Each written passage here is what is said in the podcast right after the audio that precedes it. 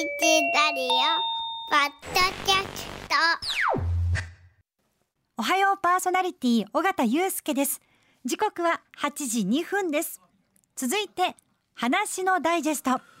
さて先日南河内の金剛バスの全15路線を12月で廃止するというニュースがありまして、はい。えー先週になりますけれども、うん。交通ジャーナリストのお鈴木文彦さんにバス業界の現状をお聞きしました。はいで、えーその中でですねバスの乗務員の方のなり手が少ないという話が出てきたんですね。その理由としてはうーんバスの乗務員の魅力が少ないという話があったんです。が果たして、えー当事者の方はどう考えていらっしゃるのかということが本日のダイジェストのコーナーです。はいえー手仕事シリーズバス編とさせていただきます、いわゆる手仕事とは違うんですけれどもバスの運転もですね、えー経験に裏打ちされた技術がものを言うわけなんですね、実は昨日のことなんですが、はい。オアパソの放送が終わってから神戸市の港観光バスにお邪魔してまいりまして、はい。あガチさんが。あそうですそうです、はい。はい。でバスの運転の魅力や、さらにバスの運転体験もえーさせていただきました、はい。えー港観光バスさんはですね、えー六甲アイランドはい。にいい会社がありまして、うん。えー名前に観光バスと入っていますけれども、神戸市を中心に9つの路線で、えー路線バスも走らせているんですね。えー観光バスだけじゃないんですね。あそうですそうです。幅広くはい。路線バスだったりあと企業のね、えーこう人たちを送ったりする送迎のねバスなんかもいろいろねあの手広くやってらっしゃいます。で六甲アイランドと三宮や新神戸。あと住吉台。これ神戸の東灘区ですね、あと JR 灘駅とマヤケーブル下、えーさらに JR 江南山手駅から芦屋駅を通って宿川グリーンタウンに至るまでなどのお路線があるんですよ。はいで社長の松本博之さんはですね開港一番金剛バスの廃止の発表は驚いたとおっしゃってましたねう。んなぜ驚いたかというと、えーバスの路線というのは参入するのもやめるのも運輸局の許可が、えー認可が必要なんですね。そうですかええはいで後のことが決まらないまま廃止が決まったということに驚いたとおっしゃってました。その地域の方が困っちゃいますよそういうことです。まあ、ねもちろん、はい、やります、やります、手挙げます、あ、はいじゃあやってください。でも、あ、やっぱり無理です、やめますってのを。まあ、はっきり言ったら、勝手に言っちゃっても、ちょっとダメですよっていう。ね。もう、容易に想像できますよね。一部になそうっててなんですよ。それをこう当てにされてる方もいらっしゃいますもんうねだから、まあ、同じ立場のねえー社長、松本社長はう。ん。ね、あの、驚いたと。はい。で、まあ、この許認可の行政も変わってきたっていうことなんでしょうかね。う。ん。さあで今後バスの廃止の一因はバスの乗務員不足と言われてまして港観光バスはどうなんでしょうかね。聞いてみると、はい。やっぱりそう簡単じゃない。そうです、んえー平均年齢でいうと、はい。えー港観光バスさんで今54歳ですって。うん。乗務員の分布聞いてみましたら20代が2人、はい。30代が4人。うん。で、えーそれで平均年齢54歳ですからやっぱりあの年齢が年重の方が多くて、うん。まあ、やっぱりやめて途中で辞めていく方も多いってことですね。で平均年齢50歳を超えるってなるとやっぱり厳しいそうですよ。はい。ではなぜ若い人が来てくれないのか。ね。あのーそれこそ小さい頃のね、うん。幼稚園や保育園や小学校ぐらいの時に、あのー将来の夢はい。ってところで、えーパイロット、うん。ね、えー電車の運転士、バスの運転手よくちっちゃい子を書きますよ。男の子とかねよくそう言ってましたよね、だって大きな乗り物のあの運転手ですからね。でなぜかというと給料がやっぱり安いからちゃうかとうん。私たち思うわけですよ。はい、でもちろんそういう場合もあるでしょうがうんこの松本さん港観光バスに関してはうちは業界の平均より、まあ、給料はい。上なんですと。おっしゃってましたね。はい。あそうですかと。うん、じゃあなんなんですかね。でしょ、はい。ああの給与面じゃないんだ。はい。で若い人が来ない理由の一つとしておっしゃってたのが勤務時間ですって。うん、で、えー路線バスも観光バスもそれぞれ、えー朝のはい早朝出勤もあるし、うん遅くまでの勤務もありますよね。どうやらこれがだからうんもしかしたらバス業界だけじゃないのかもしれませんけれども今のご時世のお仕事を選ぶ中での若者が大切にしていることなのか給料よりもその勤務時間例えば9時5時だとか一定のあの時間の方が気になってるみたいですね早朝ばっ。かりとかだったらいいけど早朝もあって今度は遅い勤務もあってとかになるとうん。ちょっと生活のリズムを整えるのが難しいってこといやでもね。その時にねふと自分のことを思い返すわけですよ、はい。うんうんおよそ30年、はい。まあ独身でしょ、はい。どちらかというと泊まり勤務早朝勤務喜んでしてました。で、うん。あの変な話手当もつくわけです、はい。こちらも手当つくんですよ。そうですよ深夜ね。手当早朝手当私も今ちょっと想像して、うん。それこそ ABC のアナウンサーの方たちもそんな感じですよね。シフト勤務ですからあの日勤っていうまあもちろんそのね10時うん。18時の、えー人間もいれば、うん。あのー深夜とかね、えー早朝とか泊まり明けとか、夜勤とかいろいろあったんですけど。私たちみたいにこうフリーの立場でも私もあラジオニュースをうん。夜11時までこの3月はずっと担当やってましててて、もんね。で4月からおはっぱそってなると、うん。それ自体も深夜と早朝になります。まあ似たようなそうですよね。感じですよね。うん。あでもそうなんやって意外な感はしました、私正直言ってね。でで、えーまあそういう流れの中松本さんも手を打っていないわけではなく、うん。これ面白いなと思ったんがまさにアルバイトのように好きな時間に乗務できる勤務体系も作ってるんですって。へえ。まああのー基本的にはシフト勤務なのでね。うん、あじゃあ、あのー私できたら日勤でっていう子がまあ若い子多いのかもしれませんけれどもうんあじゃあ私、あのー夜で、はいえーさらには朝ででどちらかといえば休みもうまく取れるような勤務体系をあの実現してるんですって働く人にとっては嬉しいですね。ね。ただやっぱりシフトごとですからシフトが難しいとはおっしゃってました、はい。うん、あのここがちょっと薄いなっていうのは出てきますからね、うん。でもそうまでして乗務員確保をしようということでいろいろ策を練ってらっしゃいます。うん。と聞くとですねバスの運転大変なことばっかりで、ね、なり手少ないのも仕方ないとなってしまいがちですが、はいえー今回の取材はですね、うん私バスの運転の魅力を探ることが目的でして、はい特別に港観光バスの敷地内ですよ、はい敷地内ではい運転体験をさせていただきはいました。バスの運転ですか？はい、バスの魅力探ってまいりました。はいもちろん運輸局にも確認を取っています。はいそのあたりすべてクリアした上でうんあの乗らせてもらいました。えー指導していただきました。はいえーこちら運行管理者でもいらっしゃる中坊修造さん64歳。この方ね前職が大阪の地下鉄の運転士をされてたんですって。ええでそちらを早期退職されて別の運転の仕事をしようということになったんですがタクシーバスどっちやろ、うん。バスの方が運転のしがいがあるやろと思われてこのバス業界に飛び込まれて以来10年。はいじゃあ54歳で転職されてるってことですね。うーんそういうことですね。10ですね。年ですからね、うんうんまあすうん、おそらく60が定年だったからはい。早期退職の流れに乗られたと思うんですけれども、はい。えーうん私の勝手な印象ですけれどもちょっとあの孤独のグルメの松重豊さん風の、はい。え最初ちょっとこう怖いんかな独特のこう感じかなと思ったら全くもってそんなことなく優しく指導していただいて。はい。中坊さんと乗り込んだのはどうでしょうかよくコミュニティバスで使われている日野のポンチョというバスではい。うーんどうでしょうかね大きさ的には普通免許で乗れるう乗り合いバスとしては一番小さいバスで多分見たことあります。私たちが公開生放送の時にはい。乗ってたあのバスですか？あのマイクロバスぐらいの大きさかな。あれよりももっとこう乗り合いのバスだからあのー背高いです。バスですから。で、はい。あのー立って乗られる方も含めての35人といううん。人数だからもうちょっと大きいですね。高さありますよバスだからね、はいはい。市バスで走ってるようなバスよりかは少しそれのちょっとちっちゃいやつ、ね。あのよくほんまコミュニティバスで走ってる、うん、大きさですわ。はい。あの多分ね見たらあーってなると思いますけれどもね。全長7メートルで、はい。幅は2.3メートルですから十分まあ大きいんですけどね。まずこの運転席に座ります。バスですからハンドルは大きいですね、はい。えー窓が大きいです。バスですからうん。見晴らしいいですね、はい。で、えー運転する前にバスといえばやっぱり自動ドアでしょ？はい。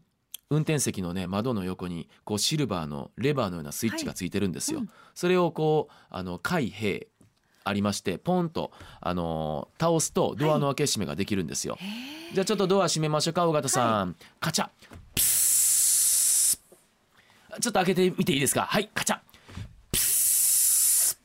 あれですよ。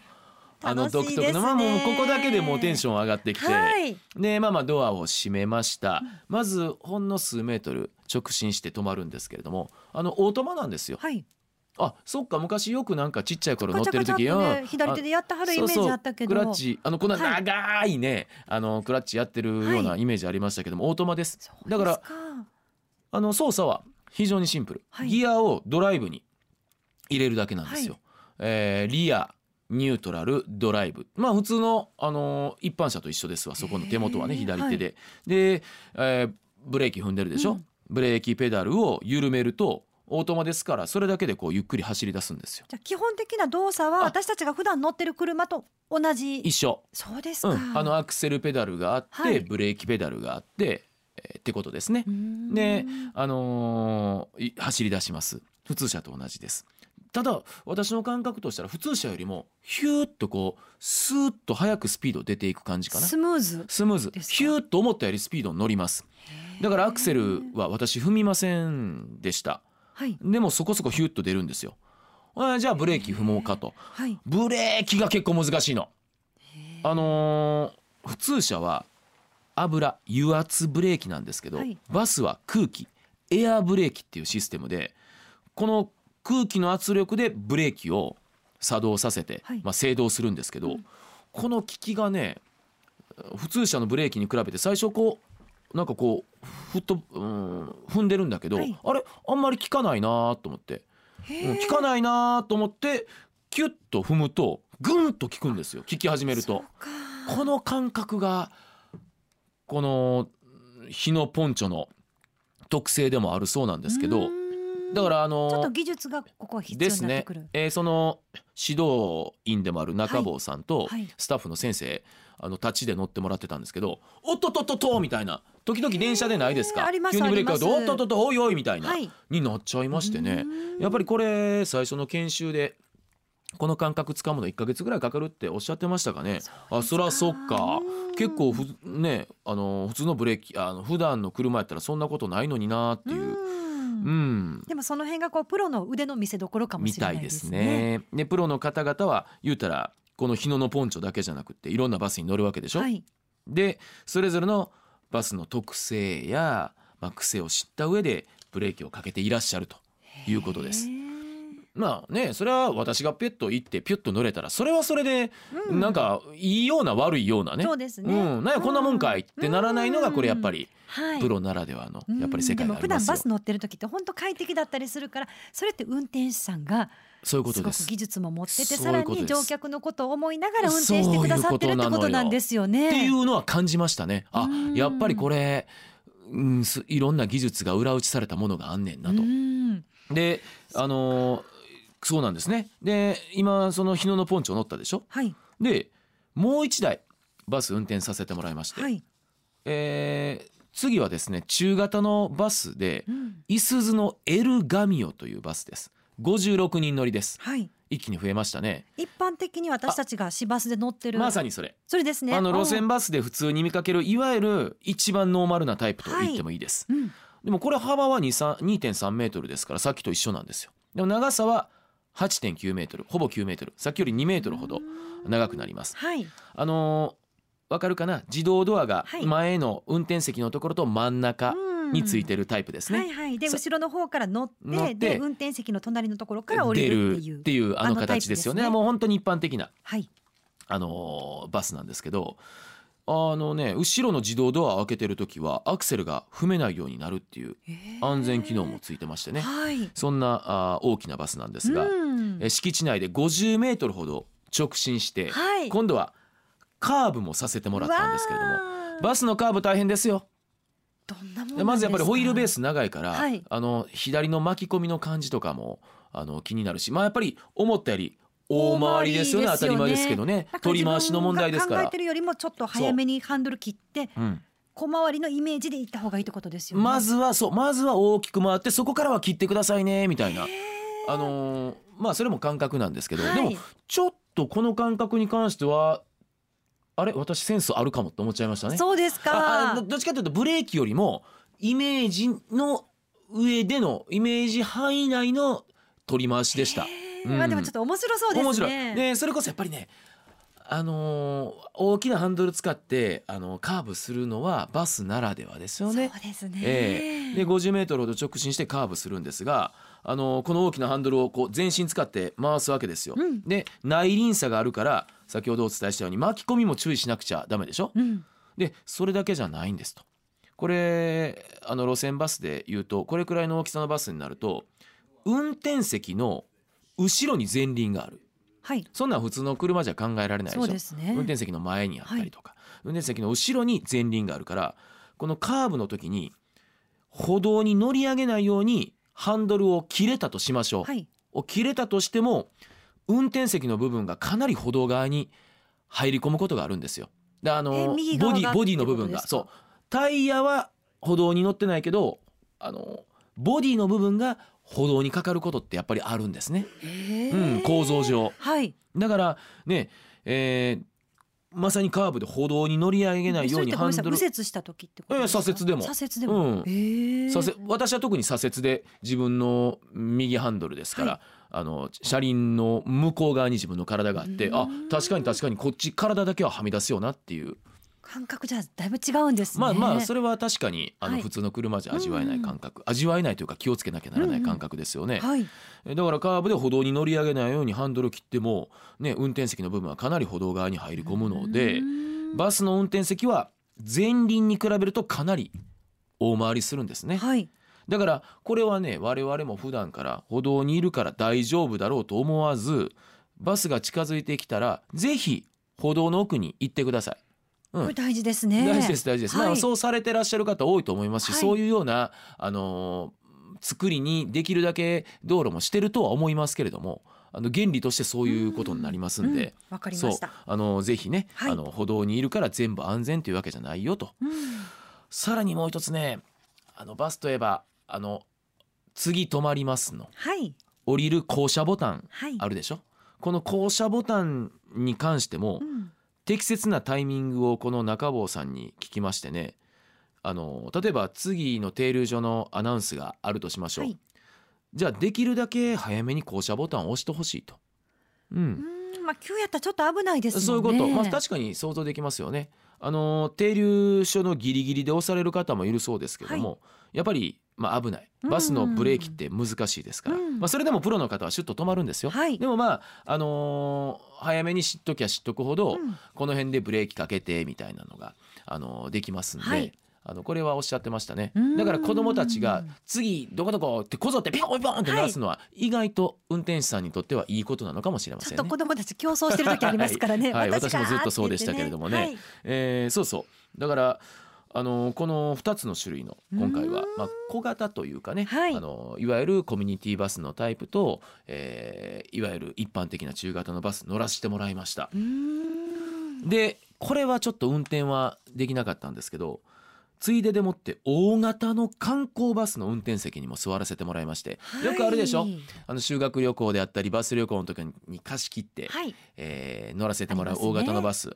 あ,、れはねもう路線バスと違いまして運転席があの囲いがあるからね、あのーね。うんお客さんとの会話基本的に必要ないですから、はい囲いがあるから運転席がもう個室のようになってるんですよ、まあ、いわゆるちょっとサルーンみたいな感じですよね。そうなんですね。あの自分のなんかこうちょっと部屋というか。プライベート空間が あの、うん、運転してと思いましたねこれは。これで運転したらなんかこよりコクピット感というかね、うんううん。んあの、えー感じがあって。まあ、まあ座らせてもらうだけでもかなりその雰囲気を味わえるんですけどね。あとやっぱ。そういう大きいバスって長距離走ることも多いですもんね。うん。例えばこう関西やったら夜行であのスキー場行くとか、そね東京までっていうのもありますもんういやね。だからね、あのーまあ、最終的にその個室のようになってるのは長距離を、まさに長距離を落ち着いて運転できるからこそなんですけれどそうですよね。バスはねスキルはだからもうもちろん飛行機だったり電車だったりこのバスだったりってあるんですけど、この中坊さん電車の運転士からバスになったでしょ、はい。電車はもう決まったレールの上だからえでも僕電車で GO とかで結構あのシミュレーションやったけど難しかったですよって言うけど、まあでももう線路のここでえー、制動ブレーキかけてここでこうしてここでこうしてっていうのがまあレールあるから、は決まってるからこの場所に来たらストップっていうイメージですよね。だからあの決して難しくないんですと。あまあ確かにバスは大きさ、えーブレーキの性能も様々癖もある、うん。で何せ公道を通ってるから広いとこもあれば、ね。ようここうまいことすれ違うよなってところをはいはい。通ったりするでしょ、ありますあります。うん。もうあるからまあやっぱりなかなかあの面白さでもあり難しさはあるんですよと。だから電車からこっちにこう来てあの楽しくされてらっしゃるんだろうなっていうね、ちょっとやりがい感じますね。そうなんですよ。で、えーそのやりがいで言うと、はい。まあお客さんをそもそも安全にうん運ぶっていうことは、うん大変なことじゃないですか。でで逆にそこにやりがいを感じる方もいらっしゃるしいらっしゃいますし中坊さんはお客さんにお金を払ってもらってるのに、うんやっぱりありがとうって言われると嬉しいとおっしゃってましたね。私降りる時絶対言います。あれちっちゃい頃からそんな感じ母でしたよね。さんもそうやったから自分もありがとうございますって言わないとなんか気が済まない。まあだから一番飛行機電車バス代表的なところで挙げると、じうんお客さんと近いですよね。そうです。近いし電車では言わないんで顔が見えるしすけど電車ではねわざわざ前まで言うには行かないけどバスだったらうん。降りる時ちょうどねお支払いのタイミングやから。距離感距離の、ねうん近さっていうのが、ね、小さい頃からはい。そんな感じでしたよね。うん。だからそこにあのやっぱりやりがいを感じる、へー。あの嬉しいとおっしゃってましたね。あのーそうそう。で昔なんてね、うん。それこそ私ちっちゃい頃もううちも神戸の北区でバスがないとやっていけないところだったんであのーバスのに乗ってスイミングスクールとか通ってたわけですよ。じゃあね昔って結構牧歌的でしたよね。お金忘れる時もあったんですよ。はい。ほんならうわーってなったら「あもう分かった。もうええよ。次。次入れといてその分」とか言って。今じゃ考えられないですけどもありましたよ。へー。でだからちょっとねおあのサングラスかけて昔はお若い方やったような気がする。でなんかこういつものおお兄ちゃんみたいなね。あ今日またあの人かじゃないけど、であもう分かった分かったもうまもうええよってあの次入れといて。次入れといてみたいな。そううん、今はねもしかしたらちょっとそういう時勢ではなくなってきたのかもしれませんけれども、う IC カードとかでねあ P やもんピッピッっていうねのが多いかもしれないですね。ああのあれも動かせてもら動かしてもらったよ。あのお金の入れてガチャガチャっていう。あれそうそう。あのえーっとエンジンかけてドアを閉めたら開けたら開けたらか勝手に動くようなシステムになってて、い、ろんなスイッチついてんの。これがやっぱりちょっとコックピット感にもつながったかな。まあでももうこれ根本ですけど、はい。やっぱり運転して思ったんですけども普段じゃ乗れないような大きなものをこうやって動かすことはい。動かせることは単純に楽しかったですね。そうですうん。ねまあ、もちろん私うん行動は走らせてもらってないですけど、はい。これをこうねあのお客さん乗せて走ってであの中坊さん言ってたかな？時々あの季節によって桜が咲いててとかそういうのを感じながら、まあ、難しさもあるんですよって、はい。雨の時だったり何だったり渋滞してたりとかあるけどあのこうやって大きいものをこうやって取り回すことって楽しいですよね。でまあ正直言って今からじゃあもうパイロット多分飛行機になれないやろうし、はい運転手さんになれないけども、はい。バスの運転手さんやったらね二種免許取ってまだ手の届くところにもねあると思いますし転職組もいればあこれから若い人たちで、はい。ねあこれでやってみようかっていう方うん。壊れてるわけやから、はい。うんと売り手市場になるわけやから。そうですね。これはあなるほどなってうん。この楽しさがねあの伝わっていけばまだまだあの大いにやりがいある仕事ちゃうかなって思いましたけれどもね。うん。でそんなことをやってたらですね取材中にバスでチラシを見つけまして